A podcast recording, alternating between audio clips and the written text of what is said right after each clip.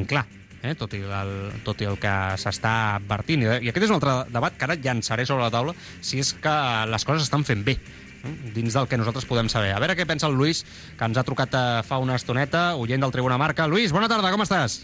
Hola, buenas tardes. Aquí Tot- estamos trabajando. Treballant també, eh? Com m'agrada. Que- sí, D'aquest sí. dediques tu? Bueno, yo llevo una grúa de asistencia en carretera. Ajá, bueno, y... Y y... entonces esto en casa, como podrás comprender, no... Poco difícil. Ya, sí, sí. Tú el teletrabajo ni en sueños, ¿eh? No, no. No, no, que va, Bueno, que va, pero ojalá, pudiera, tu- ojalá. En tu caso, como estás, estás solo, ¿no? En, el, en la grúa, tampoco estás en contacto sí, con mucha no, a gente. ver, eh, no, básicamente con el cliente que vaya a coger y ya está, no con un peligro, entre comillas, que estemos. Lo que pasa es que, bueno, Bueno, claro. tampoco hay mucha faena y bueno, esto es como aquel que dice, lo puedes pillar en una reunión grande como con una persona sola. que- ¿Estás preocupado, Luis? Sí, pero bueno, como de oyente anterior, porque yo también tengo una madre así Claro. mayorcita y claro, te preocupas por la gente mayor de tu, de tu entorno, ¿no? Pues, básicamente, mira, si yo tengo que pasarlo, pues lo paso y ya está. Pero las personas mayores o con problemas sí que es más jodidillo, perdóname la, la expresión. Está toma- ¿Estás tomando las precauciones eh, que piden desde el Departamento de Salud, eh, que todos ya sabemos y se han repetido hasta la saciedad, ¿no? En las últimas horas, eh, ¿o eres Sí, un poco más despistadillo en ese aspecto? No, inten- intento respetarlo. Lo que pasa es que, claro, por mi trabajo, Claro. tener a alguna persona a dos metros me es imposible. Lo tengo al lado sentado, ¿sabes? Mm, claro. Y es lo que les digo a ellos mismos, digo, "Oye, que no es por ti que tú me vayas a contagiar, es que a lo mejor lo tengo yo sin darme cuenta y te contagio a ti. Por eso hay que intentar, como mínimo, no toser, eh, lavarse Claro. bien las manos, todas estas cosas las hago, claro. ¿Llevas un botecito de esos de desinfectante en, el, en la grúa o no? Efectivamente, si no lo llevo mi madre, mi mujer me mata, o sea, que yo mismo. Oye, el, de- el del botecito de desinfectante se ha hecho de oro ¿eh? estos días. eh, de eso- Bueno, mi mujer lo fabrica, se ve que... ¡Hombre! internet, ¡Hombre, del gel hombre, por favor! y Hombre, ha quedado todo en casa, en familia. O sea, Sí, sí, todo, todo en casa. Bueno. A mí me da el chungo y ya se queda el bueno, Claro, no. Oye, una cosa, ¿de qué equipo eres tú? eh, del Barça. El Barça. Bueno, ¿y, y crees que cómo va a acabar esto de la liga? ¿Intuyes algo? Eh, ¿Tu intuición qué te dice? Mi intuición, como soy un hombre optimista por naturaleza, Venga. yo creo que esto en un mes se acaba y pasará lo que ha dicho Bernabéu, que se trasladará a la Eurocopa y se solucionará todo en un mes y ya está. Y se acabará jugando todo lo- toda la liga que queda, digamos. Sí, porque evidentemente si no se juega, y mira que soy el Barça, pero es muy injusto que el Barça sea campeón, que el español... O sea, no, no se podría, no se podría Barça campeón a falta de no sé cuántas jornadas que quedan, es que no, se puede. O sea, además, en un año donde ni uno ni otro, ni Barça ni Madrid, parece que hayan eh, comprado demasiados boletos ¿eh? Con su juego y con su regularidad para ganarse ganar, Pero ganar es, que, esta liga. pero es que es más, menos. te digo una cosa, es que aunque el Barça estuviera 15 puntos por encima, lo vería igualmente, igualmente injusto. O sea, Claro. campeonato se empieza y se acaba. Y si no se puede acabar, oye, pues que se deje, Libre. que se, que se acabe a partir de la temporada que viene, yo que sé, alguna fórmula, pero darla así de, a bote pronto, la Liga para el Barça, Mm. el Español a segunda y, y, y el Getafe a la UEFA, no, es que no se puede. Mm, Yo creo que el problema aunque va a estar... Aunque se lo merezcan, ¿eh? Aunque se lo merezcan. Yo creo que el problema. Luis, va a estar en que si eh, más en el descenso, ¿no? Si se queda, si Claro. se queda igual, digamos, ¿no? Y el año que viene vuelven los mismos 20 equipos a empezar la liga. eh, el problema va a estar más ahí que en la lucha por Europa y en la lucha por el campeón, ¿no? Yo, yo creo que ahí en el descenso con los equipos de segunda, ¿no? Que ya quizá Claro, lo tenían encarado. Y el Cádiz y todo, claro, es eso. Pero claro, es que volvemos a lo mismo. Tampoco ha terminado. Es que es injusto, pero claro, también es injusto que tengamos que estar en casa. Sí, sí, por supuesto. Eh, Son circunstancias. O sea, es- eso, el que tanto al que le favorece como al que le perjudica, lo tiene que entender. Es una situación totalmente diferente y como tal se Totalmente tiene que entender. Mm. Oye Luis, un fuerte abrazo, cuídate mucho, gracias por llamar. Pues ¿eh? Venga, igualmente y, mucha precaución para todo el mundo. Venga, Exacto. que esto Mu- lo pasamos rápido. Així me gusta, optimismo. Un abrazo. Vinga, Adiós. luego. Ens està escoltant també el Felipe, també oient del Tribuna Marca, que ha trucat abans al 93 217 10 10 o al 93 237 13 86. Avui fem programa especial amb els oients, amb el dif- amb els- amb l'equip habitual del Tribuna Marca, amb diferents tertulians i col·laboradors que aniran entrant a l'antena al Tribuna per parlar sobre com viviu la situació que estem vivint aquests dies, com viu el món de l'esport i intentant respondre totes les preguntes, eh, que no sé si el Felipe té les respostes a què acabarà passant amb la Lliga i amb el món de l'esport, com acabaran les competicions ja actives amb el famós coronavirus. Felipe, bona tarda, com estàs? Hola, bona tarda, com esteu vosaltres? Bé, aquí fent ràdio. Nosaltres eh, avui estem encantats d'estar amb vosaltres, aquesta és la realitat. Sí, no? Per almenys ens fem, ens fem companyia mútua. Sí, exacte, que jo crec que la ràdio, eh, sempre en moments de dificultat, eh, històricament és dels mitjans de comunicació que sempre ha estat al cantó i avui doncs, creiem que havíem de, havíem de ser-hi també amb, amb Sí, vosaltres. sí. Com ho estàs vivint, eh, Felipe, tu? Doncs pues mira, acabo de sortir de la feina ara, Eh? vale? i allà la feina, bueno, jo per la meva feina que tinc no, no puc treballar des de casa. Uh -huh. Quina feina és? Jo sóc vigilant de seguretat, -huh. vale? i lògicament treballar des de casa pràcticament, per dir... No, impossible. tampoc va bé, no, no. Tampoc. Portes guants, eh, portes guants? T'han posat- fet posar guants o no?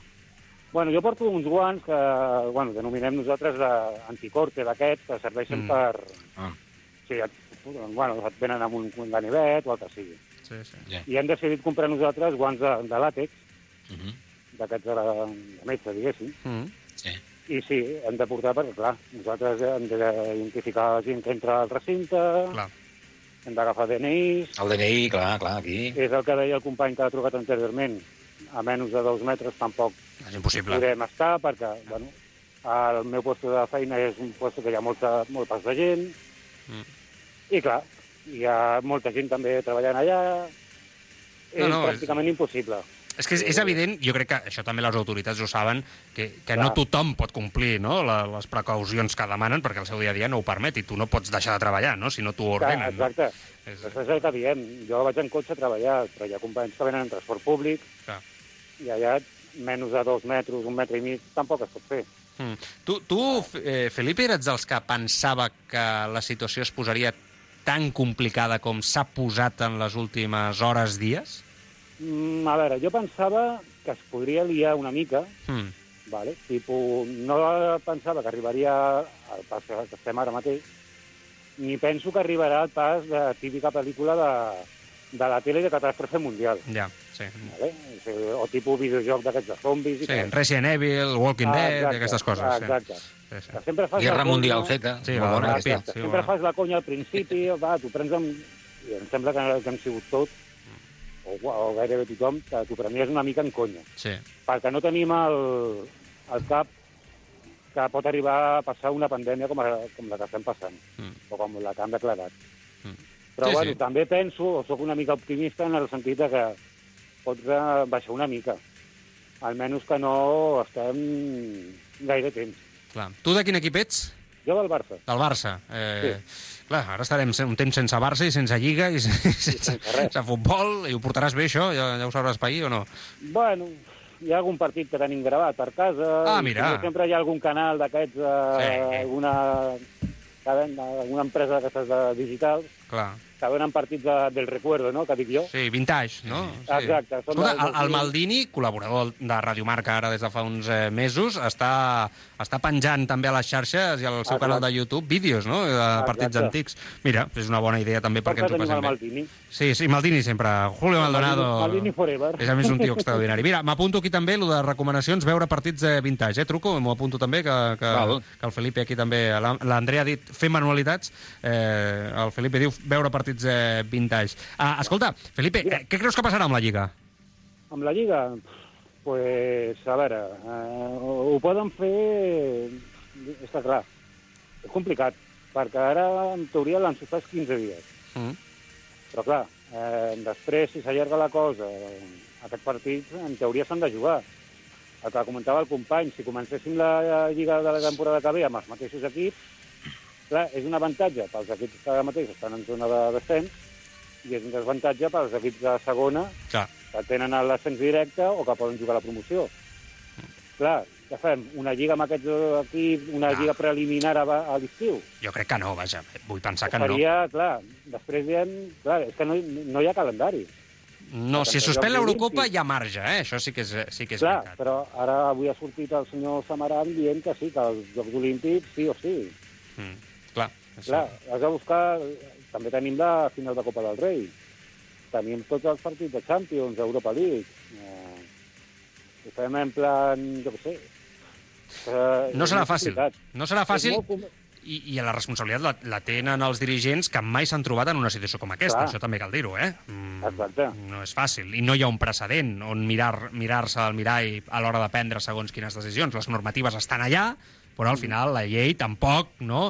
eh, és una llei bastant interpretable davant de casos com aquests. I ja veureu com hi hauran competicions que decidiran algunes coses que podem pensar en un moment determinat que és el més correcte perquè interpreten la seva normativa d'una manera i hi haurà altres competicions d'altres esports, fins i tot que en una mateixa situació prendran una decisió completament oposada a la que hem vist abans i, anterior, i anteriorment. Llavors, davant d'això... L'únic veurem. precedent així una mica més, però que no va ser per una malaltia, en pandèmia, Sí. sí. digueu com vulguis, Sí, va ser la temporada aquella de la NBA que va començar, que van jugar el lockout. menys, menys de la meitat, El lockout. Sí, sí. van, no, exacte, sí, sí. i que va ser una mica descafeinada, però bueno, Molt descafeinada. Però... molt descafeinada, clar. per no dir tot. Però clar, aquí a Espanya, a Europa, diguéssim, no tenim un... No hi ha precedents a partir d'aquí hem de No ha prendre decisions. Felipe, escolta, t'he de deixar, que hi ha molts oients que estan trucant i al final Exacte. també volen entrar i tal. Cuida't molt, eh? vigila Igualment. eh? i una abraçada ben forta. Igualment a vosaltres. Gràcies, Felipe. Gràcies. Eh, més oients que, que truquen. Eh, De seguida tindrem el César en el 93 217 10 10, 93 eh, 237 13 86. Anem fent aquest tribuna especial amb vosaltres avui respecte a tota la situació que s'està vivint, però eh, entre els diferents col·laboradors, avui volíem parlar també amb el... Perquè, clar, estem parlant molt de l'esport, de la ciclisme, de la Fórmula 1, del motociclisme, del futbol, del bàsquet, però els e-sports, els videojocs eh, electrònics, les competicions de la LVP, de LCS i totes les altres eh, competicions SL, etc. Què està passant amb elles, les diferents competicions de FIFA? Hem anat a buscar una persona que està al món dels eSports, com és el director esportiu de FIFA de l'equip S2V Esports, el Joaquín, que ens escolta ja. Joaquín, bona tarda, com estàs? Bueno, Hola, què tal, com estàs? Eh, Ja hi som tots. Ja hi som tots, sí. A més, Ja el Joaquín el coneixem bé nosaltres, eh? bon amic, i que avui doncs, eh, s'ha ofert també a donar el seu punt de vista re respecte als esports, dels quals no s'està parlant molt, perquè és veritat que les competicions moltes dies són online i un pot pensar, home, doncs llavors si són online tot pot seguir igual, Joaquim, però no, em sembla, no? No. A veure, nosaltres estem tenint el problema vale, de que tenim un munt de competicions i algunes ens estan cancel·lant i d'altres no. En, Ja. el meu, amb, amb el meu àmbit, per exemple, en FIFA, els internacionals me'ls estan, me'l- bueno, els, han, els han suspès de moment, sine die, Mm. i, i, i el nacional, tant la Copa com la Lliga, la tenim de moment de, de, desbloquejada, o sigui, vol dir que jugarà. A partir d'aquí no sé quins moviments faran. És una mica, una, una mica guirigall tot, saps? Clar. Perquè a sobre demà es comença a jugar a la Champions. Sí, sí. sí, sí. I l'han deixat, i l'han deixat oberta perquè és, és online. Llavors, bueno... Clar, és curiós, eh? La Champions la Champions League, eh? la, la, la de carn i ossos, no? perquè ens entenguem, s'ha aturat, no? En canvi, la Champions online comença demà. Sí, comença, cu- comença demà la segona fase. Ah, Vale? Llavors, en principi, no sé... En teoria, la final, el que és el, el, el, el, el, el torneig final es jugaria a l'estadi de la Champions, vale? Mm. Com que això, per això encara falta, pot ser que per això no ho hagin, no ho hagin eh, bloquejat. ja. M'entens? No, no, no, no ho hagin cancel·lat. Ja. Però clar, és que és una mica tot eh, un brigall. Una cosa, una cosa sí, l'altra no, has d'estar canviant l'equip, tens una pèrdua de monedes molt gran, o sigui... És, I escolta, és una mica...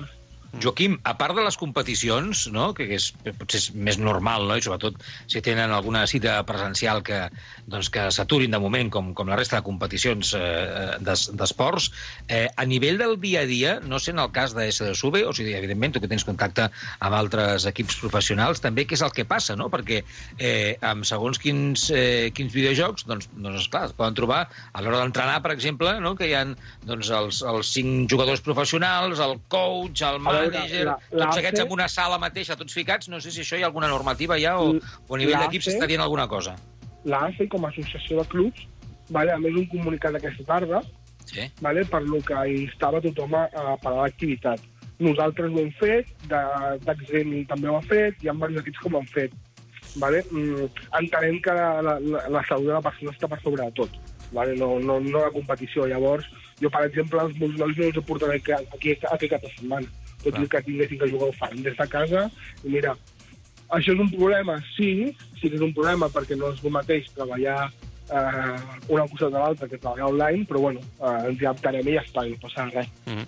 Joaquim, escolta, moltíssimes gràcies per traslladar també el punt de vista dels eSports, dels videojocs eh, electrònics, de totes les competicions online i de diferents videojocs, en aquest cas en el teu món de FIFA, però també una mica eh, també de League of Legends, eh, de Fortnite... i La Fortnite, l'han en fi. parat aquesta tarda, també. Ah, sí? La LEC han parat, Sí, ja. sí, Bueno, sí l'han parat, han fet un comunicat 5 minuts Ja, abans i, i l'han parat. Això és normal. Que és normal, és que, és que a mi el que em sorprèn és que hi ha algunes altres competicions que no estiguin aturades en alguns sectors. La Lliga no es pararà, ja ho veuràs. Bueno, clar, és un gran dubte ara tal com està el tema, eh? eh? A veure... No, no, no, a, a Tebas li agraden bastant els diners perquè es pari. Bueno, mira, aquí aquesta és una altra, eh? Ja ha dit que la Lliga està pressionant 700 milions, es poden les pèrdues Clar, en carn i és- ossos, és- i, la, és normal, i la seva és competició online ha tingut molt bona rebuda en mitjans de comunicació, aquesta és la realitat, per tant, aquí hi ha dubtes. Joaquim, una abraçada i cuida't molt, bé. eh? Una abraçada, macos. Gràcies, adéu-siau. Adéu. El Joaquim de l'equip S2V d'eSports. Eh, de seguida parlarem amb més gent. Ens escolta l'oient que ha trucat fa una estoneta al 93 217 10 10 93 eh, 237 13 86. Estem escoltant-vos a vosaltres, també fent eh, el Tribuna Marca amb nosaltres, siguent protagonistes en aquest dia atípic en general, en el món de l'esport i en general. És el César. César, bona tarda, com estàs? Hola, molt bé, aquí encantat de parlar amb vosaltres. Home, el plaer és nostre. Què, què, com ho estàs vivint, això, César? pues mira, dos cosetes només, eh, molt ràpides. La primera, Mm. eh, tots els abonats i socis Mhm. ja hem pagat. Ah, Eh, aquest bon tema, aquest. Eh, De quin equip ets, tu? Jo del Barça. El Barça. Ok. Eh, eh, no sé. Ah, és una vergonya, ja t'ho dic jo Eh, faran alguna mena de compensació la propera temporada que els tres o quatre primers partits siguin gratuïts que no es tingui que pagar per al soci, o bé tot el que es guanya de, de la venda del seient lliure pues, que la dediquin una jornada al soci íntegra, no? Mm. Però, clar, jo quan pago és que vull veure alguna cosa i, i no veig res. Mira, Aleshores, jo sobre perquè els això- jugadors seguiran cobrant, no? M'imagino. No tinguis cap mena de dubte sobre això. I pobre d'ells que no els hi paguin. Els jugadors ja s'encarregaran de liar-la, si fa falta. Tantes i tantes persones han quedat fora del seu treball i ja veurem com se li compensa, Mm. jo crec que a nosaltres també ens tindrien que compensar d'alguna forma. Mira, no? jo l'altre dia a Twitter, eh, César, vaig estar comentant això amb diferents oients, no sé si on eres tu, no tinc ni idea, però sí que és veritat que, que al final la, la sensació a mi que a mi em fa és que a Can Barça aquest tema s'està tractant amb molt poca delicadesa. Eh? I fixa que, que a vegades amb aquestes situacions no parlem de molts, molts diners. A priori, si es cancelen aquests primers partits, podem parlar de molts diners, en depenent de l'estat econòmic de cadascú, si es cancela la temporada sencera. És obvi. Per tant, jo crec que aquí hi ha la primera errada per part, entenc, de la Junta, que és qui, qui ho tracta. Després, ells surten a través del portaveu Josep Vives i diuen que no, que en principi no tenen cap mena d'intenció de donar els diners que es perden al nivell d'abonament al soci del Futbol Club Barcelona, que en aquest cas és un cas de força major i que no es pren cap decisió al respecte. Clubs més humils, com la Reial Societat, l'Eibar, etc, estan tornant els diners d'aquests partits ja, ja plaçats. És significatiu. Jo crec que la Junta Directiva tenia una ocasió d'or per, donada la situació actual, eh, amb els xiulets que s'estan vivint i tot plegat, eh, tenir un gest davant del soci, no? humanitzar aquesta, aquesta situació, i per mi ha fallat. Després, la compensació que es pugui tenir en el futur o no, la rectificació, jo crec que acabarà arribant. Aquest també és el meu punt de vista. Jo crec Jo que el seny acabarà hi imparant. altre, hi ha un altre punt, també, que m'agradaria Sí. comentar-te, i és que tots els partits aquests que es fan a porta tancada, Mm. estic completament convençut de que les plataformes que televisen els aquests partits a porta tancada triplicaran l'aportació, Sí. perquè ells tripliquen l'audi- l'audiència. Mm. Sí, sí. Com mínim al Barça, cada partit. El que passa, César, que també t'he de dir que ara em sembla a mi que pocs partits hi hauran, hi hauran ja a porta tancada. Em sembla Sí, a mi que la ara cosa eh, ja es va, va a la suspensió absoluta. Però sí que és cert que una de les opcions que s'estava, i això sí que ho sé, perquè així m'ho van explicar, dins del club, eh, de, de donar la possibilitat als aquells socis abonats que no estiguin subscrits, que no sé si és el teu cas, a cap plataforma de pagament, sigui Movistar o etc que doni els partits, eh, de eh, donar el partit per Barça Televisió en obert, perquè d'aquesta manera, com a mínim l'abonat no es quedi sense veure el partit. Això era abans de que finalment es canceli absolutament tot i se suspengui la competició. Per tant, no sé fins a quin punt, això sí que també és veritat, eh? no sé fins a quin punt eh, eh, això, si finalment la competició es reprèn amb aquests estadis a porta tancada, No sé si, d'alguna manera, de, també hi haurà alguna manera de compensació a través dels diners que les televisions, òbviament, tindran més audiència. Però també és veritat que les teles han pagat per aquests drets, per tant, les teles no crec que hagin de pagar més. Llavors, a partir d'aquí, a veure, a veure com, va, com va tot. Com ho estàs vivint, tu, a nivell de coronavirus? Ens pots explicar sensacions, alguna coseta? Estàs preocupat, no? Ho vius amb Pues cautela? Uh, jo sempre he dit que a la vida, quan es presenten circumstàncies que no són favorables, sempre en contrapartida hi ha coses positives. Uh -huh. Una de les coses que podríem trobar ara és solidar- solidaritat, de que penso que tothom tenim que fer un esforç per anar per al mateix camí i si es té que quedar a casa 15 dies, doncs es quedem a casa 15 dies. Mm. No? De fet, eh, a molts pobles queden aïllats eh, mesos. I tant. Sí, sí. Sortir a arribar doncs, 15 dies a casa però tampoc està de bé. Mm. I sobretot, consideració i molta higiene. Molt bé, doncs amb això em quedo. César, una forta abraçada i gràcies per escoltar-nos i trucar. Igualment, Eh? Felicitats per al vostre programa. Gràcies, una abraçada ben forta. El César, que ens, ha, que ens ha trucat també, un altre oient que es posa en contacte amb nosaltres per eh, fer-nos eh, saber el seu punt de vista, i un habitual del Tribuna Marca, com és l'Albert Sola, que l'hem trucat a veure què fa l'Albert amb la situació que s'està vivint. Albert, bona tarda, com estàs? Molt bona tarda. Bueno, escolta, ja m'han dit que potser l'Espanyol es queda primera. Ves per on, eh? Encara t'haurà jo- sortit bé la jugada. Home, jo crec que com està la situació, el que no s'hauria de fer, jo crec que s'ha de suspendre la Lliga.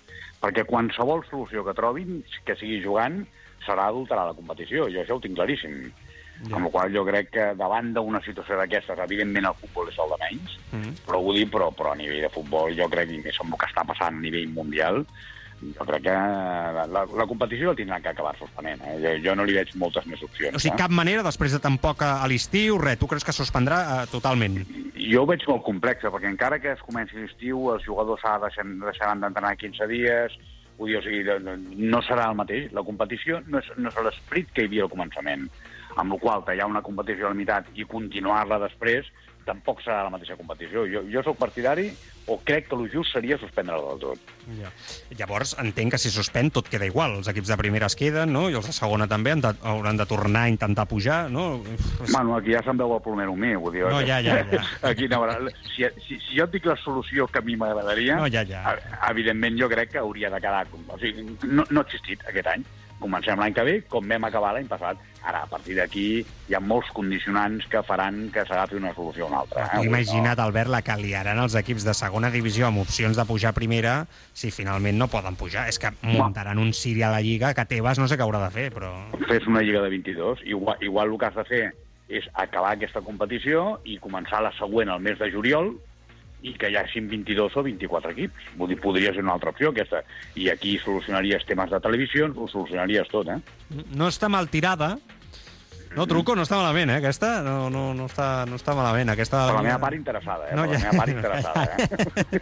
No, sí, a veure, és veritat que al final també es podria fer un eh, play-off entre els quatre de segona, no?, per dir-te alguna cosa, o que només pugin el primer...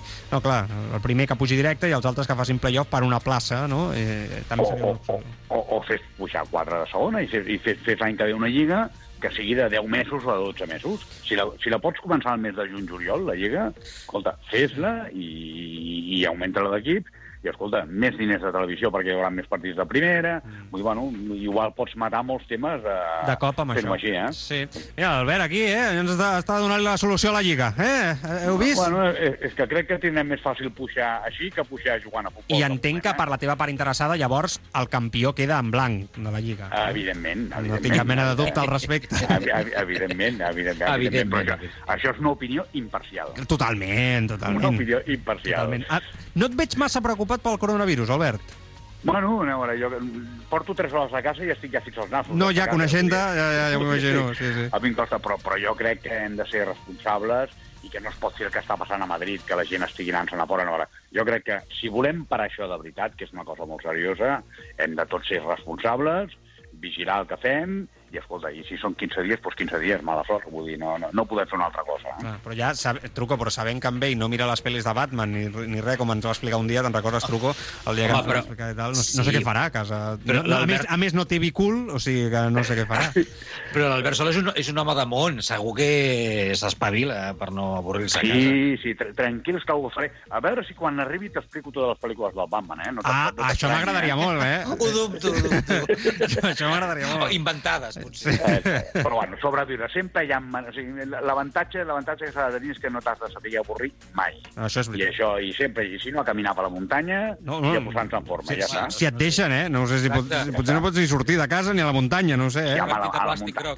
Ah, a la muntanya sí que ens deixaran. Jo, per fer, eh, per fer de hàmster a casa, prefereixo estar caminant per la muntanya tranquil·lament. Eh? Vull dir que, que és més saludable, és més saludable. M més que els que fan això del bicul i això del simulador, no? A tu això no t'acaba de... Això. No, hi ha molta gent que fa aquestes coses, sí, ja ho sé, ja ho sé, Ja, ja, bueno. vull dir, bueno, to tothom té, té les seves coses en aquesta vida, hi ha llibertat, hi ha llibertat. Bueno, Albert, fos, fes bondat, eh? Fes bondat. Ho, in ho intentarem, ho Bueno. intentarem. Moltíssimes gràcies. Cuida't molt, una abraçada ben forta. Vinga, adéu, bona Gràcies l'Albert Sola, que també ens ha donat el seu particular punt de vista de la Lliga del coronavirus. A més oients que truquen al 93 217 10 10 o al 93 237 13 86. Avui el programa el fem amb vosaltres. Ens escolta, ens escolta la Meritxell. Meritxell, bona tarda, com estàs? Hola, bona tarda. Des d'on ens truques? tot, un Ah. record, un, una salutació a l'Albert, que és un gran company. A, a, Sola. home, és un, Albert, l'Albert és un gran defensor de l'Espanyol. D'això no tinc... Sí, sí, sí, ho sabem, ho sabem. Bueno, ets de l'Espanyol, eh, pel que veig, ho tinc clar, eh? No, no, no, no, no, no, no, no, soc de l'Espanyol, no, no, però res, bueno. No, no. Bueno, com estàs? Bé, bé, bé. Jo truco des de Sant Vicenç dels Horts Ah, i, bueno, s'ha de dir que aquí no es parla dels casos que hi ha que n'hi ha, Mm, no? mm. Mm. S'estan intentant tapar Mm. i és bastant vergonyós. Sí? Com, com, com? Una com vergonya que no, que no es vulguin dir els casos, que, se, que es tapin, que, que s'amaguin... però Qui, qui aquí- els tapa, Meritxell? Qui els tapa? Els casos, eh... perdona, els casos Eh, que hi ha a Sant Vicenç dels Horts, això, eh? A Sant Vicenç i a Sant, i a Sant Boi de Llobregat. Els Però que dos. són persones Jo- públiques, vols dir? O, o que hi ha un, un nombre que ha No, augmentat hi ha la un xifra nombre d'infectats? gran. Hi ha un nombre gran d'infectats. I no es diu. I no es diu. Eh, els ajuntaments tenen l'obligació, ho sé, doncs, perquè estic ficada una mica en el tema i, i els ajuntaments, cada dia els ajuntaments han de donar els casos que hi ha a les poblacions Mm. i es tapen directament. A l'hospital tenim, a l'Hospital de Sant Boi i a l'Hospital Sant Joan de Déu, on tenim més de 10 infectats, més els metges infectats que hi han que han hagut de marxar cap a casa, i a l'Ajuntament segueixen dient que no hi ha cap infectat. Eh, és un problema greu. És un problema molt greu perquè trobo que fiquen en risc a, a molta població. És un testimoni important, eh, el que ens estàs donant a aquestes hores de la tarda aquí al Tribuna Marca, perquè això jo crec que és una sensació que, que teníem molts, no?, eh, Sí. respecte a com se, el que s'explica, no s'explica, el que- si es tapa, no es tapa, perquè és veritat que al final tots anem parlant, no?, amb, amb, per, amb personal, amb persones coneguts, etc del personal sanitari que està mm. aquests dies treballant de forma mm, heroica, no?, davant d'aquesta Sí, sí. situació, i que tu, que estàs dins, ens expliquis. Mm. I, I per què es tapa? És que jo no acabo d'entendre quin és el motiu Però per una- fer-ho. És que no... no... Però, però, sí, però, Eh, perdona, una pregunta, una Però pregunta. espera, espera, espera, truco, espera, que respongui el que li va preguntar. Per què creus que es tapa? Jo crec que es tapa simplement perquè ja hi ha prou pànic i Apa. suposo que no volen més pànic. No ho sé. La veritat que no ho sé, però la veritat que la gent que... Bueno, jo tinc coneguts afectats i, lògicament, eh, és molt fort que es vulgui tapar, que no es vulgui dir, i encara em sembla més fort... El, eh, sí que és cert que els metges i els infermers estan fent una feina extraordinària, però no tots els infermers estan capacitats per fer-ho. També ho haig de dir, perquè hi ha infermers dels quals mm, tu has de preguntar qualsevol cosa de qualsevol familiar i està a la defensiva, et contesten malament. Eh, jo ahir, per exemple, vaig tenir un cas amb, amb un infermer eh, a la defensiva, li, bueno, atacant-me, Mm. i li vaig dir, mira, a mi em sembla molt bé que vosaltres estigueu nerviosos, però els que tenim familiars ingressats també ho estem. És I una simplement situació- volem informació. Una situació complicadíssima I no per les dues bandes. No? facilitant. Mm. Uh, sí. Truco, tenies més preguntes per la Meritxell, no? No, no, no anava, justament anava en relació amb el que li estaves preguntant tu, de per què creia que no que no es feien públics eh, per part de l'administració local els, els casos. La meva pregunta era si els infectats que tu dius que se suposa que estan localitzats en l'hospital, no? si són gent Sí. de la població o són gent de fora, empadronada, com si diguéssim, fora de la població, que no sigui el motiu no, aquest. no, no, a Sant Boi només podem anar eh, els de Sant Vicenç i els de Sant Boi. Val, De val, Sant. Vicenç, que jo sàpiga, ingressats a l'hospital, que jo sàpiga només hi ha un. de, de, i el, tots els altres són de Sant Boi. Ja. Sí, sí, per això dic que no... Que jo crec que tot això s'està anant de les mans i que els, bueno, els mateixos polítics no, no saben controlar-ho. Bueno, hi ha aquest dubte, no?, de per què Espanya no, no fa un tancament ja, global, no?, eh, total, no?, de, de, Jo, la, de la jo, situació. sincerament, el que no puc entendre és com a Igualada es tanca i s'està multant Mhm. a la gent Sí, sí. que vol sortir, bueno, l'Igualada, eh, Vilanova del Camí, bueno, els Sí. quatre pobles. Correcte, sí, sí. Eh, no entenc que aquests se'ls estigui multant i a Madrid hi hagin unes cues perquè se'n van a la casa de- de- De- sí. D'estiueig, cap, a, cap a València i cap aquí també venen. Mm. És, és, No és, és una mica no incoherent. entenc. de fet, aquesta incoherència jo crec que ens, ens va, ens va aco- acompanyant una mica des de que ja fa un parell de setmanes respecte a les decisions que s'estan prenent amb el famós eh, coronavirus. Eh, jo, nosaltres ho venim explicant també a la ràdio, dèiem, ostres, però és, eh, acaba sent molt estrany que algunes competicions sí que juguin, altres no, no? Algunes decisions en alguns països sí, bueno, la altres prova no. està que nosaltres el diumenge no tenim programa, Uh -huh. Clar. perquè no, ten, no hi ha futbol. clar, clar, no, per suposat, evidentment.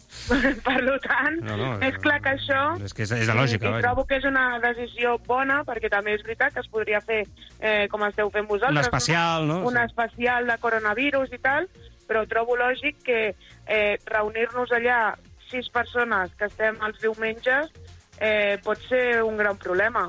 Meritxell, ah, no tinc temps per més, perquè hi truca més gent i tot plegat i volem parlar amb Sí. ells. Eh, gràcies per trucar i una forta abraçada. Igualment. bona Gràcies, tarda. bona tarda, adéu-siau. Adéu, Està el. Domènec, he d'anar a Publi i l'Andrea ens explicarà què menjar aquests dies, les recomanacions sobre si esteu a casa, no us moveu tant, eh, esteu fent teletreball o, definitivament, ens, ens diuen que no podem sortir. El Sola diu que té esperança d'anar a córrer per la muntanya. passejar, a passejar. passejar. Diu, jo no sé si podrem... No sé si es podrà tampoc sortir a la muntanya, però bueno, ja veurem, a veure què, què, acaba, què acaba passant.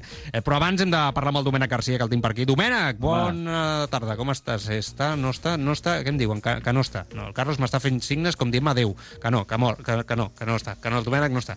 No està el Domènec. No, que, no és que, eh, quan anava a saludar el Domènec, truco, el, el Carlos m'ha començat a dir adéu. Dic, se'n va el Carlos o se'n va el Domènec? No sé qui se'n va.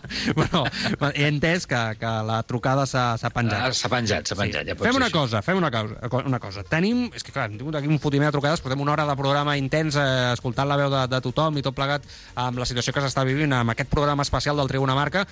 Andrea, eh, fem una ràpida pausa, que tenim un bloc publicitari allà que ha de sortir, està demanant sortir des de fa una estona, eh? Molt bé.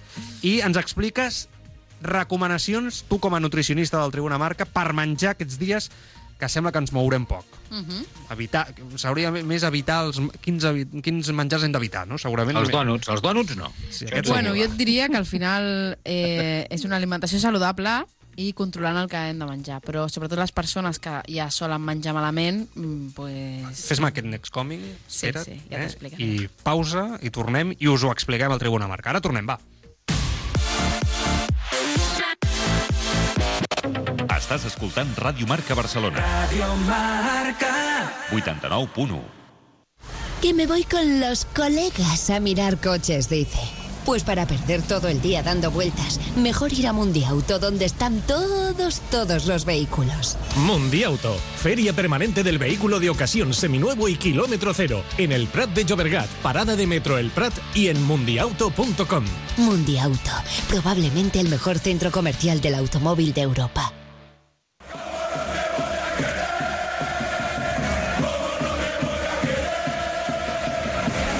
¿Cómo no te voy a querer? El programa de los madridistas en Cataluña. Cada viernes a las siete y media de la tarde en Radio Marca con Eloy Lecina y Rocío Caso. ¿Cómo no te voy a querer? Con la colaboración de Movistar, expertos en fútbol, Sportium, la casa de apuestas oficial de la Liga, Bodegas Viñas del Vero, El Asador El Llantar de la Ribera y Aisham, el número uno en coches sin carnet. Que bons que estan els calçots del Passatapes. No te'ls perdis. Fins a finals de març, menús especials de calçots a la brassa. Al restaurant Passatapes, a l'entrada de la Barceloneta, al carrer Doctor Iguader 68, a Barcelona, al costat del metro. Vine sol, en parella, amb la família, els amics. Hi ha sales privades per a grups de fins a 200 persones.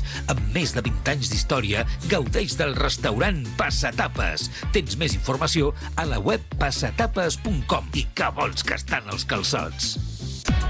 Sabemos lo importante que es la planificación de un buen equipo. Por eso, Furgoline Alquiler de Furgonetas pone a tu disposición todo tipo de furgonetas y camiones de carga. Contrátalos por horas, días o meses a un precio low cost. Ven a vernos en Barbará del Vallès o a través de nuestra web furgoline.com. Furgoline Alquiler de Furgonetas. Nuestro equipo te está esperando. Panenca és la primera revista de cultura futbolística a Espanya. Des de l'estiu de 2011 s'apropa aquest esport des de vessants polítiques, socials, històriques i culturals, amb la voluntat d'explicar històries que s'allunyen del focus mediàtic i que van molt més enllà del que passa durant 90 minuts al terreny de joc. El futbol només és una excusa per apropar-se a altres realitats. Una revista en paper d'un disseny cuidat innovador que espera els més romàntics cada mes als principals quioscos i a panenca.org. Panenca, el futbol que es llegeix. Atrévete a descubrir todo un mundo de sensaciones. Tyson Barcelona. El placer de un masaje asiático realizado por masajistas expertas. Solo para hombres. 93 245 9605. En carretera de Sanz, 186 al lado de Plaza de Sanz. De lunes a domingo de 10 de la mañana a 10 de la noche. 93 245 9605. Tyson Barcelona. La ràdio dels esports. Radio Marca. 89.1. Tribuna Marca amb Joan Prats.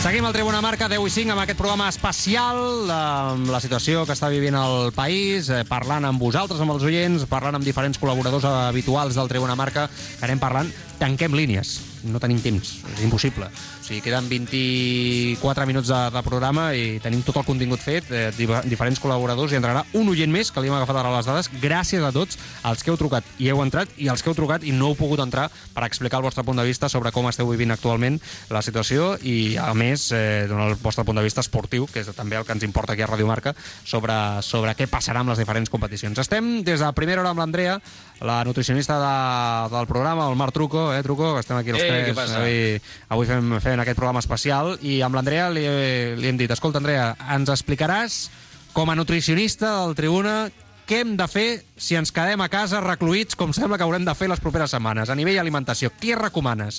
I l'Andrea ja m'estava dient, bueno, jo, està molt bé que em preguntis això, però jo et donaré la volta. Dic, ah, vale, vale, dona la volta, dona la volta, cap problema. Sí, mira, ai, uh, i una de les coses que sempre comento, més que pensar en menjar menys i perquè al final ens obsessionem en menjar menys, que ens engratxarem i tal, jo ho enfocaria sobretot a millorar i estimular que tinguem un bon sistema immune, sobretot amb la situació que estem actualment, que tinguem un sistema immunitari mm, estupendo per poder fer front a qualsevol virus. Virus, coronavirus o com es digui. Ah, Exacte.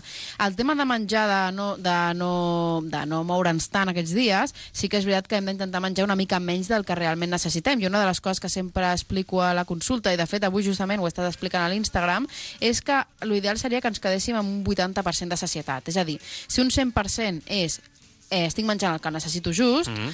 Eh, un 150 és avui m'he passat, estic massa ple, ens hauríem d'intentar quedar sempre al 80%. És a dir, doncs mira, podria seguir menjant per arribar al 100, però decideixo per aquí. Ja. I aquests dies encara més. El problema és que actualment mengem en excés i mengem sense escoltar-nos. I comencem a menjar, menjar, menjar, menjar, i possiblement no és el que necessitem, sinó que necessitem amb menys. Ja anem. L'únic que tenim aquesta, aquesta sobrealimentació que fem actual. Mm. Ah, llavors- És una qüestió de calories, no? Entenc. O sigui, al final En aquest- és... en Si et mous cas, poc, consumeix poques calories. Sí, aquests dies sobretot perquè tindrem un, un gas energètic molt baixet, bueno, tindrem una mica normal, però una mica més baixet, Mm. que depèn l'activitat que fem també. Si no estem acostumats a anar caminant a la feina o a fer molt esport o estem, tenim una feina que estem molt actius, de cop parar i estar a casa tot el dia, eh, si teniu aquests típics rellotges o mòbils dels passos, ja sabreu que hi ha dies que Mm. poden, hi ha persones que fan eh, 15.000, 20.000 passos i de cop estar tot un dia parat podem fer arribar eh, a Clar. casa un pis 2.000 com a molt. Ah, llavors sí que és veritat que hem d'intentar menjar una mica menys, però sobretot més que mirar les, la quantitat de calories hem de mirar la qualitat, que és el que deia abans, no? que és molt important que ho enfoquem a estimular el sistema immunitari i això és molt important que prenguem fruites, vale? que sobretot que siguin de colors vius. Aquí ara, per exemple, tenim eh, maduixes, raïm, els navius, que això són superrics en antioxidants.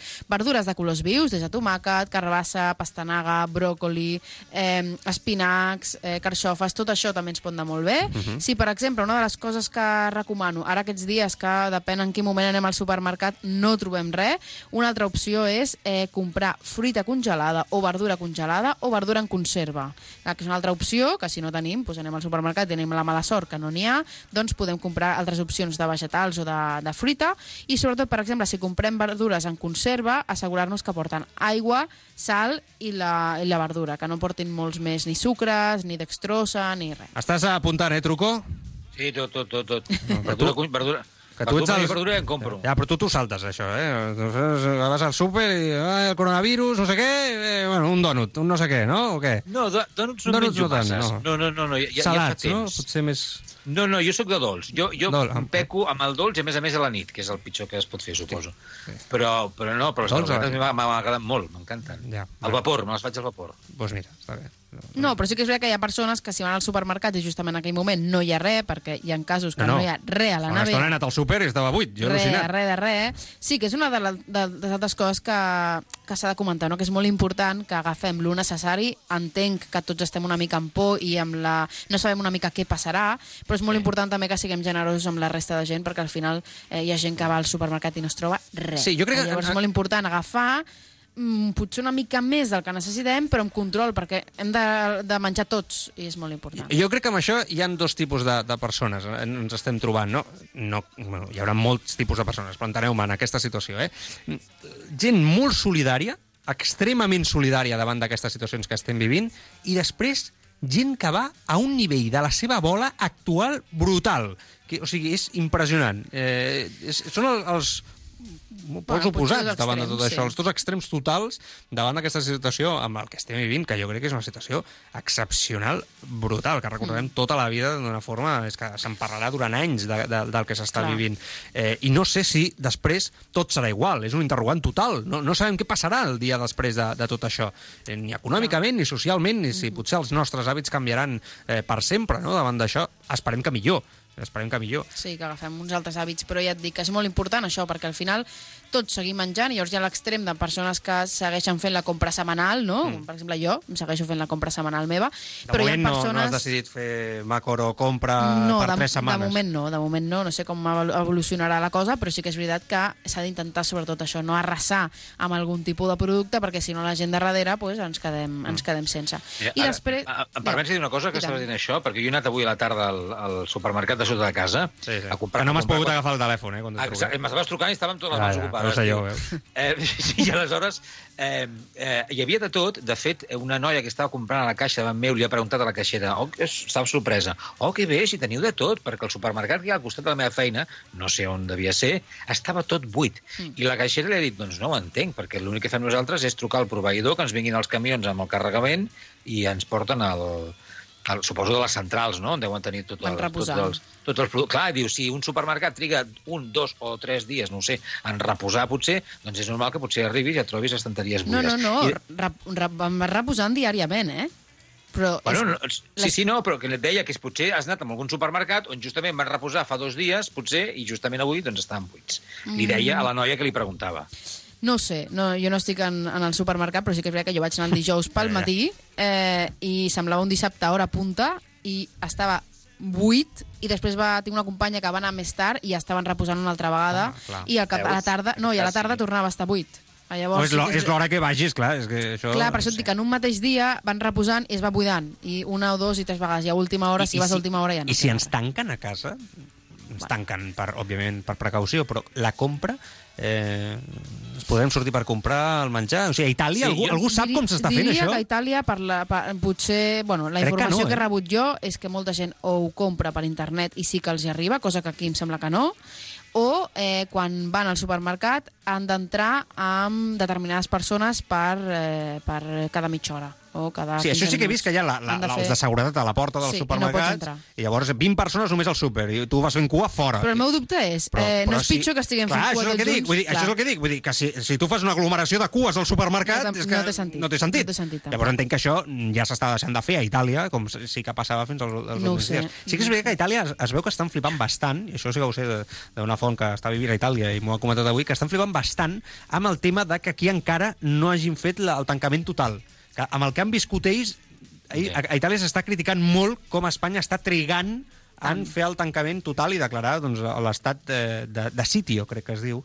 Jo us puc fer- En, en, en, sí, truco molt ràpid, però al final tenim més gent que hem de trucar. Vull dir, al final aquí... Una, una pregunta molt ràpida, Sí. perquè jo, l'única cosa que avui m'he emportat jo l'últim del, del supermercat, de la resta hi havia de tot, ha estat paper de vàter. Evidentment, Això- la- això no- L'estanteria de paper de vàter estava buida, quedava només un, un paquet de 6 o de 8 que me l'he emportat jo. La meva pregunta que us faig és per què la gent s'està sí. emportant de manera malaltissa el paper de vàter? Perquè eh, a les, ara em direu marrano, marrano o no, no ho sé, perquè a les males, a les males, si estàs a casa, hi ha una dutxa o un bidet, sí. no, sé com, no sé com dir-ho. No, és, no és un problema tan greu, no, el paper No, de vàter? tinc, no, no ho sé. tinc, tinc la... Tinc la o sigui, sí, te la tinc.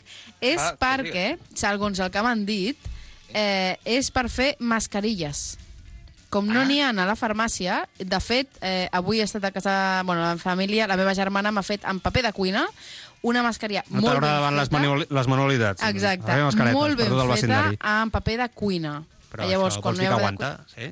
El que aguanta. El paper, el paper així, no? Sí, de, brutal. Ah, bueno, bueno. Estava bueno. molt ben feta i era en un moment es feia. I, però a mi ja, igualment així m'estranya, eh? També una altra teoria és que... Que està, la gent està collonida i no, necessita que anar al lavabo. abulta molt. No, això és la teoria no. trucó, no? Que, que, que tots utilitzàvem, no? Exacte. No, l'altra teoria és que, com abulta tant i la gent n'agafa, quan veuen que s'està a punt de buidar, s'agobien i diuen, ui, si no en queda, potser jo el pròxim És per que vingui, alguna no cosa. vingui. I, i l'agafen corrent. És una altra opció. I ara també, com hi ha tant boom amb el tema del paper de tothom que va al, al súper n'agafa. Va, Andrea, escolta, uh, gràcies eh, per comentar tot plegat. Eh, suposo que a les teves xarxes socials aquests dies aniràs penjant Sí, demà consells i penjaré tot cosetes. el que no hem pogut comentar avui, si ho comentarem tot demà. Bé. No, hem, eh, falten més coses encara ah, no, per sí, comentar? bueno, es pot comentar de tot, però molt important, peix blau en conserva es pot comprar, si no tenim, perquè és molt important per omega-3, antiinflamatori i molt bo també pel sistema immunitari, fruits secs, que també van genial, cacau, i sobretot el que hem d'intentar evitar, sobretot amb nens, és dolços industrials, compte, perquè sí que és veritat que aquests dies, amb l'ansietat que tenim o amb eh, bueno, tota aquesta situació que estem vivint, tenim moltes més ganes de dolç, no?, a vegades, i cuidado perquè els dolços industrials plens de sucre, eh, a part de fer-nos pics d'energia d'alts i pics baixos i cansament, ens canviaran l'humor, ens ficaran més irritables i els nens estaran molt més nerviosos. Per tant, intentar, si els ve de gust algú dolç, aprofitar per fer una recepta dolça a casa, saludable, i així aprofitem i, i fem coses. AndreaJuan.nutris, l'Instagram. Exacte. Allà penjarà consells aquests dies i Sí. us estarà acompanyant a través de les xarxes socials i quan passi tot, si us voleu posar en les seves mans a nivell de consulta, andreajuan.es, eh? allà podeu demanar hora amb la nostra nutricionista del, del Tribuna.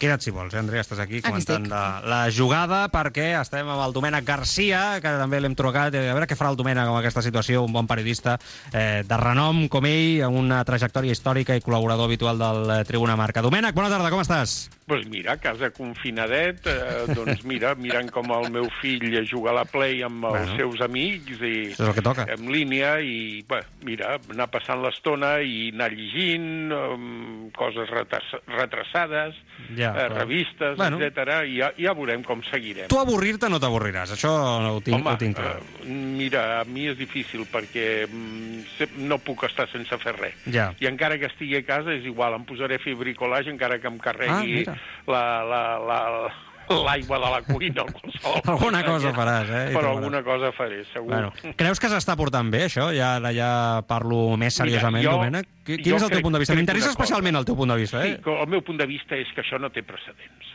I aleshores, quan una cosa no té precedents, eh, sigui, jo no crec amb la mala fe en, en aquests moments, però sigui per, per, per presses, per negligència, perquè, perquè no- evidentment no hi ha precedents, no hi ha un manual d'instruccions per quan hi hagi un coronavirus. Entens? I això, mira, jo en tinc 74 anys, Eh. entens? Vull dir, i vaig vi vi vi viure fa molt temps, jo me'n recordo, i aquell temps era, em sembla, encara l'època del Franco, la grip asiàtica, que Ostres, vosaltres idea. no sé si l'heu sentit parlar. No, no, no, no, bueno, va t'enganyaré. haver-hi No. va haver una cosa semblant, però en aquell temps s'amagava tot. I, I aquell temps sí que no podies creure't la xifra d'infectats, els morts, perquè a més la transmissió de dades era... eh, No sé, és que parlo dels anys 60-70, m'entens? Mm. I jo recordo lo de la grip asiàtica, però vaja, no tenia res a veure amb lo actual, vull dir. Ja. Lo actual és una cosa que com que el món s'ha globalitzat i que ara, pues, mira, per 100 dòlars te'n vas als Estats Units i Sí, sí. tornes, com diu, eh, com, com qui diu, eh, doncs bé, hi ha un tràfic de persones per tot el món, s'ha s'ha escampat tot, la, la, la transmissió de dades s'ha escampat, la transmissió de notícies s'ha escampat i també s'han escampat els, la transmissió dels virus i de les malalties. Mm. Aleshores, jo crec que eh, hi ha molt, molt, molt, molt despiste amb tot això, eh? m'entens? O sigui, a, a nivell del, de la gent que tindria que portar les regnes d'aquest problema i que jo crec que és fins a cert punt de vista excusable, perquè et dic que és una situació nova. Veiem, Itàlia està tota confinada i, tenir, i aquí tenim que anar a, a, a, a, a, a lo mateix, perquè està creixent exponencialment el nombre d'infectats. I en Clar. canvi, aquí s'ha consentit avui que a Madrid la gent s'agafi al cap de setmana Clar, i se'n no, vagin cap al Llevant i cap a Múrcia Sí, sí. i en allà els estan esperant dient però què feu en aquí si teniu que estar a casa tancats? És horrible, això, aquesta sensació, és el que deia jo abans, no? Gent molt responsable, que és conscient de la situació, i altres que aprofiten, no?, i que són completament irresponsables. i se'n van de cap de setmana i no saps que, que, que, que és portador aquella persona Clar, clar. i després hi ha un repunt bueno, a, a València em sembla que hi havia 130 casos només, ara, ara veurem a partir d'ara quants, quants, quants, quants, casos hi haurà. Mm. I això és una qüestió de responsabilitat personal. Total, i així jo crec que això farà que al final no ens deixin sortir de casa. Vull dir, obligació Sí. absoluta, no ens quedarà Al una final altra. hi haurà, hi haurà el confinament Total. absolut, com Igual ha passat a Igualada, amb aquest Igualada. que hi ha hagut, i, i, i, i, i, i bé, mm, és que a més passa una cosa en aquí, és que no existeix, així com la grip existeix la vacuna, Ja, ja. en aquesta història no existeix la vacuna, perquè si hi ha els primers brots i tot això, doncs la gent es vacuna ràpidament, mm. Pot ser perquè la, la vacuna de la grip convencional que, que tenim cada any, per al mes de novembre, etc, tothom es vacuna, jo em vacuna i tal, però pot haver-hi algú que la vacuna no li faci efecte i agafi la grip malgrat haver estat eh, vacunat, però és que aquí ni, ni això, vull dir, l'únic que hem de fer és que entre nosaltres no ens veiem, fem la tertúlia per telèfon, Sí, per exemple, no ens queda una altra. Ah, correcte. I així mm, no passem el risc de transmissió d'això a tu o a vosaltres i vosaltres a mi. És difícil, eh, per això. És molt Sí, difícil, sí. eh? No hi ha, és que no hi ha un manual d'instrucció. No. Jo, jo, jo ho entenc que vagi la gent molt despistada amb la bona fe i es facin errors perquè no puc creure amb la mala fe. No, home, no, per favor. Però, per, però crec que es fan molt, molt d'allò i aleshores doncs, tindrem que anar, doncs, mira, als Països Bas també ja hi ha un confinament bastant important, eh, en aquí ens ho han demanat per favor i molta gent ho compleix, però al carrer hi ha poca gent i tal, però és una qüestió, et dic, de conscienció, conscienciació ciutadana i responsabilitat personal. Domènec, eh, també una forta abraçada per tu i els teus eh, i anirem parlant, eh, com sempre. Igualment, i esperem que ben aviat ens podem trobar a l'estudi per Clar que sí, xerrar. espero jo també, i com sempre passant-nos tan bé com I, sempre ho i, fem. que, I que pugui acabar la Lliga normalment i la Copa. Sí, que ja no et pregunto per això, perquè jo crec que tots hem anat parlant i al final ningú, ningú sap contestar la, prego- la gran pregunta, no? Jo, per mi el que s'ha de fer és agafar la Copa, l'Eurocopa, passar-la l'any que ve... És el més lògic. I acabar, I acabar totes les competicions. És el més lògic i jo crec que és el que acabarà passant, sí, però a veure què fan. Ui, una abraçada ben forta, Molt bé, molt. una abraçada a tots Gràcies, Domènec, per estar amb Adéu, nosaltres. Domènec, adéu. En aquest dia tan especial, en aquest Tribuna Marca Especial, tinc una mala notícia a truco. Uh, ha caigut Netflix. No, és No. broma. Ha caigut Netflix, t'ho prometo. Ara sí que em vull, ara sí que em vull morir. sí, ara sí. Sí, sí. Ara sí que necessito Ah. una raqueta, necessito una, una pala d'aquelles amb la pilota lligada amb un la, cordell. la plataforma no ha pogut suportar la, la demanda per la sèrie Elite, no? No, no em diguis això, home. Ha, i ha col·lapsat. No. Ara ho arreglaran. Això és el boli teu que ha volat, no? Ara ho Sí, arreglaran. sí. Ara ho arreglaran. Però bueno, estic llegint aquí a l'última hora, el minut a minut del coronavirus i, i això és el que acabo de, de veure. Però bueno, ja trobaràs... Tens HBO i tens altres coses, no, tu, per veure? Sí, ja, ja, sí, sí, és veritat, però bueno. Bueno, a veure, hi ha un oient que porta mig any esperant, pobre, perquè Pobre. trucat, era l'últim que havia trucat abans a la tanda d'oients i encara ens ha aguantat fins ara. És el Francisco. Francisco, bona tarda, com estàs? Hola, estaba ya quedándome dormido. No, Buenas gràcies, tardes, gra gràcies, gràcies per aguantar, perquè és un dia molt especial, amb molta intervenció de col·laboradors i trucades habituals i, i d'oients i tot plegat, i, i, i t'ho agraïm molt. Com estàs, Francisco? Pues bien, mira, vivo aquí en un pueblecito en Vallirana, no sé si lo conocéis. Sí, sí, sí. sí, sí. Aquí, aquí estamos. Y mira, decirte que, que mi hija es deportista, juega al waterpolo femenino en división de honor en el Club Natació San Feliu. Ah, molt bé.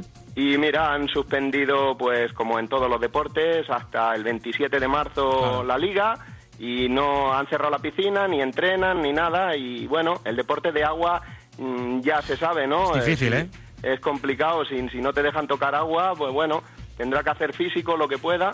Claro, ¿Qué va a hacer ella? En plan, eh, en casa algunos En ejercicios, casa. le han mandado algunos ejercicios especiales, Pues, algo. Pues, pues sí, ella también es entrenadora de categorías inferiores y Mm. bueno, tiene su, su, su, su ejercicios Claro. y aquí, bueno, vivimos en una casita, tenemos terraza Bueno. y bueno, puede hacer plancha, flexiones y bueno. eh, Alguna cosa por ahí, ¿no? Pero claro, tocar agua, pues ahora meterse en la piscina, pues no. No, no, ja, és el que diu el truco. yo aquí de verano, pero claro, no, no, No, no, no, no, ara no, no, no, encara no, encara d'aquí dos mesos encara no, però ara, a priori, quan arribi la calor, el virus aquest eh, ja se- s'anirà a prendre pel sac. A- Això és el que Si dèiem no al principi. requete mutat. No, ara això, és exacte, això és el que dèiem al principi. Ara ja tampoc estan tan segurs sobre això de la calor. Per tant, aquesta és una altra. És veritat que el que deia el truco ara, que no pot anar als gimnasos. Els gimnasos és un dels jocs que, que més recomanen ni trepitjar-lo pel famós eh, coronavirus, no? Sí, sobre todo la, la humedad dice que, Sí. que hace mal.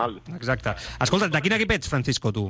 Pues yo soy del Barça. Del Barça. Sí. I creus que el Barça ja és campió de Lliga o que encara s'haurà de disputar la, el desenllaç de, de les últimes 11 jornades? Hombre, el corazón me diría que fuera cabe- eh, campeón de liga, ¿no? Pero la cabeza y el sentido común, yo creo que habría que, que terminarlo o hacer eh, alguna alguna fórmula, ¿no? Para, para ser justos. Mm. Claro, es difícil, ¿eh? Por fechas, a, a ver si se, si se acaba si se acaba consiguiendo. Oye, eh, bueno, no sé qué te dedicas, Francisco. No- Pues mira, eh, estoy colaborando en, en Radio San Feliu. Ah, hombre, hombre, pues un no abrazo sé si para ellos. conoces a, a Joaquín Rivas, que es el director de, de Área de Jog, que hacemos los lunes un programa de ocho y media a 10 de deportes y ahí, ahí estoy colaborando. Sí, Carlos Rojas me dice que sí, ¿eh? y que es un, es un, un- un gran locutor. ¿eh? Me comenta ahora por línea por línea interna. Pues estoy, estamos Bueno. Ahí los lunes. Bueno, pues ahora, ahora ya mano. sabréis que tenéis que hacer programas desde casa, ¿eh? Porque si Pues no- sí, ya nos han dicho también que los dos próximos programas pues habrá que apañarse cada uno con el teléfono. Nosotros vamos a estar la semana que viene también cada uno en nuestras casas, ahí conectados y haciendo programas. Así que vamos a hacer también lo que... eh, un poco radio servicio para vosotros, para los Sí, oyentes en, esta, en claro. estos momentos. Oye, Francisco, un fuerte abrazo, cuídate mucho. Un eh? placer, Juan, forta. Adéu, El adéu. Francisco, i abans li hem demanat al Pablo Juan Arena, expert de motor de Fórmula 1, eh, aquí a Radio Marca, allà Madrid, que què passarà amb el Mundial de Fórmula 1. Hi han rumors de que potser el Mundial de, de Fórmula 1 no es disputa aquesta temporada pels problemes que estan havent amb el coronavirus, definitivament cancel·lat. Ja no només algunes eh, proves, com sí que ja sabem que algunes ja no es disputaran, alguns grans premis, sinó que hi ha la ombra de la sospita de que potser ens aixequem un dia amb la notícia de que la Fórmula 1 definitivament aquesta temporada no, no es disputa. I el Pablo Juan Arena ha volgut contestar sobre, sobre aquest rumor. Si me dejas especular, algo tan alejado de lo periodístico, pero que a los periodistas se nos da muy bien, si me dejas especular, digo, creo que sí que habrá campeonato. Si seguimos precisamente el modelo de China, esto tiene pinta de durar varios meses. Bueno, nos colocaríamos cerca del mes de mayo o de junio. Creo que se hará un campeonato de Fórmula 1 temporada 2020 que se utilizará el mes de agosto y sus fines de semana y ya se está especulando incluso con fechas. Se hablaba de, de que incluso Barcelona podría caer en el mes de junio o julio. Bueno, eh, es demasiada especulación porque son calendarios que eh, a modo de, de fan de Fórmula 1 se han ido publicando estos días en redes sociales.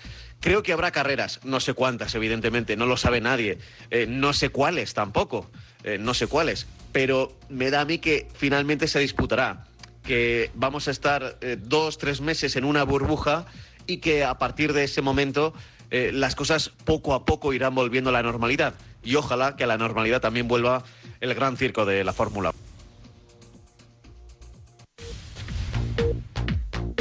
Gràcies a Pablo, al Pablo Juan Arena des de Madrid. Ens queda una, només una última trucada amb els col·laboradors habituals del Tribuna Marca.